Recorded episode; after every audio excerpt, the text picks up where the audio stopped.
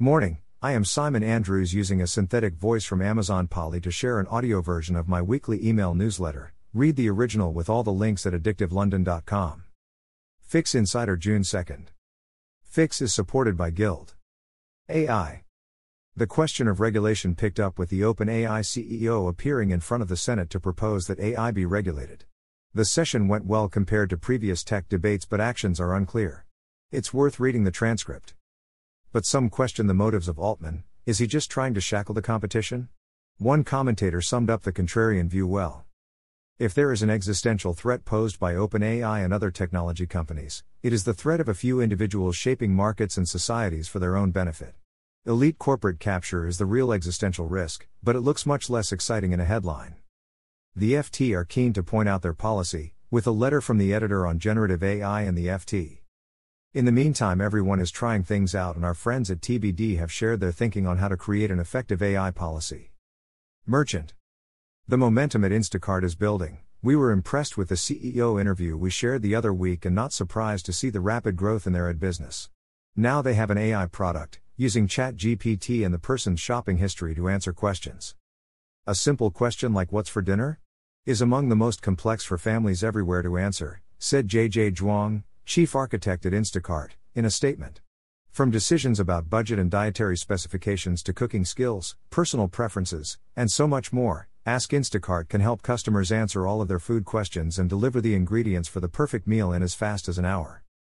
As Instacart demonstrates, the fast last mile sector still has legs and is morphing into a handful of advertiser friendly firms. It's no surprise GoPuff will now take non endemic advertisers, especially as they have a specific demographic. With weaker players being acquired or folding, those still standing need to innovate, and a new report from Watchful has some interesting thinking on topics like discovery and loyalty. Theme park operator Six Flags is to trial the Amazon Just Walk Out technology, with small kiosks offering a limited selection of drinks, food, candy, and branded Six Flags merchandise like mugs and t shirts. Like the airport locations where the tech has been used, this use case makes sense, but we still see little evidence it works in the London stores using it. Business of Fashion report that retailers are still interested in in store tech, but we have seen few winners. As BOF states, for technology to be worth the investment in physical retail, it has to improve operations and enhance customers' in store experiences. In the frenzy around merchant media, Snap have been quiet, but with an experienced CPG exec on the team, they are looking to be involved, citing their capabilities as an angle. A retail media veteran has shared eight elements of building and scaling a retail media business. If you need any help with developing your retail slash merchant media business, our friends at Grace have a strong offer. Happy to make an intro. As the market opens up and more retailers can take ads, prices are softening with Amazon, Walmart, and Criteo seeing lower CPCs as Instacart and Kroger see increases.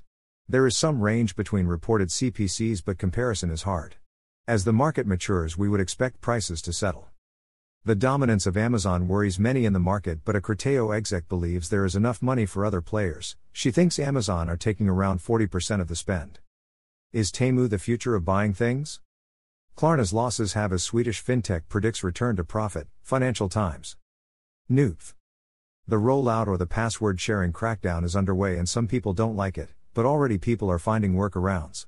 As the FT put it, this is a necessary risk, but the worry is if people are to cancel their subscription, they will be exposed to life without Netflix and perhaps switch to other services, she said. I think people will come back, but they may not regain their whole subscriber base. The other school of thought is that the next must see content will attract them back. Neal Mohan was instrumental in the growth of Google as an ad business and since February has been running YouTube. This Wall Street Journal profile is good. Mohan told major TV advertisers during an annual presentation at New York City's Lincoln Center this month that YouTube is in the middle of a generational shift in video creation and consumption.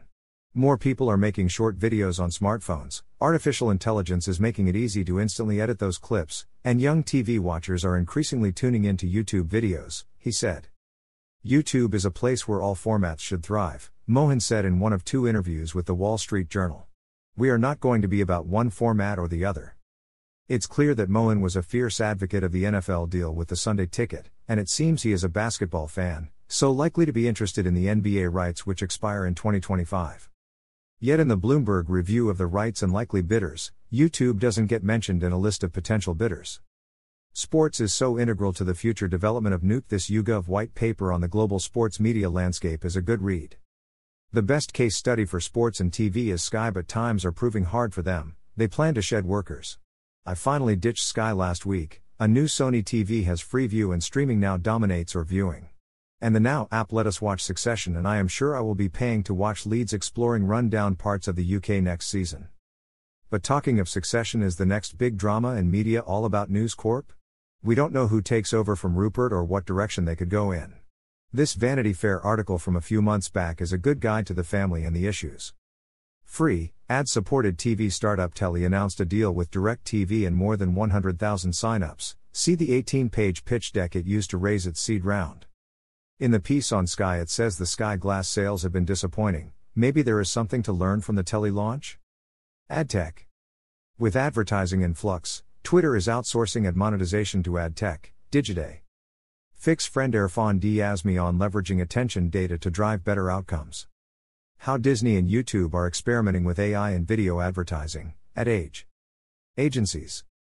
Various businesses have announced, or hinted at, reducing workforce as AI takes over aspects of work. IBM see that 30% of back end roles could be redundant and have stopped hiring in those roles.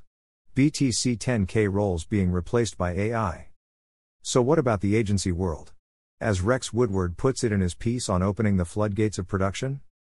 What happens when everyone is armed with production tools that make even the least talented among us able to produce gorgeous creative works? What tools will become our go to tools for production?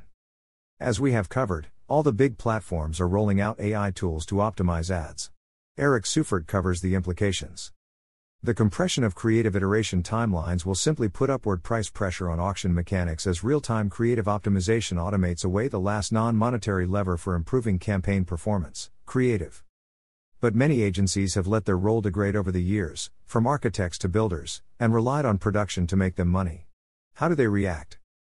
WPP have shown admirable timing, announcing a deal with chip maker Nvidia just as that firm hit the headlines and a dollar trillion valuation. Their collaboration on a content engine sounds similar to the work S4 Capital and others have been doing on Unreal Engine from Epic Games. WPP CEO Read said the technology would be fundamental to WPP's business, added that clients are seeing ways of rapidly reducing the cost of production to match the demands of new channels. But can they connect the data to the creative in the way Meta or Google can? Without the data, you don't know the value. Maybe the architect can leave that to the platforms and add value in other ways? VCCP have launched an AI creative agency called Faith, largely populated by VCCP people. Accenture have shared their playbook for advertising, modestly headlined as a game changer for advertisers. Perhaps the most interesting move is the Brandtech Group, formerly known as You and Mr. Jones, acquiring Jellyfish, fulfilling their ambition to make media a key part of their offer. Jellyfish is a remarkable business that grew by being very close to Google and blending media chops with their own tech. Without the analog baggage that slows the other ad holding companies, they are well positioned. Plus plus. TikTok is testing an in-app AI chatbot called Tako, Tech, Crunch. Mobility giant Bolt likely to acquire rival Tier in weeks, sifted. Instagram now allows for ads in search results via its marketing API. Turn ideas into music with MusicLM, Google. The fall of Vice, private equity's ill-fated bet on media's future, FT. Why is Apple taking a bite out of banking? The 77% threshold, Seth's blog. Google invests in AI startup Runway to wrest cloud business from AWS, the information. Meta threatens to yank news content from California over payments bill, Reuters. Facebook parent in talks with Magic Leap over augmented reality deal, Financial Times. The power of community. Get closer to prospects and customers to generate insights, leads, and increase loyalty. Host your own professional group or network on the Guild community platform. No ads, branded to you, full data access, API slash integrations, etc. 6,000 plus organizations using Guild. Find out more and book a demo at https guild.co.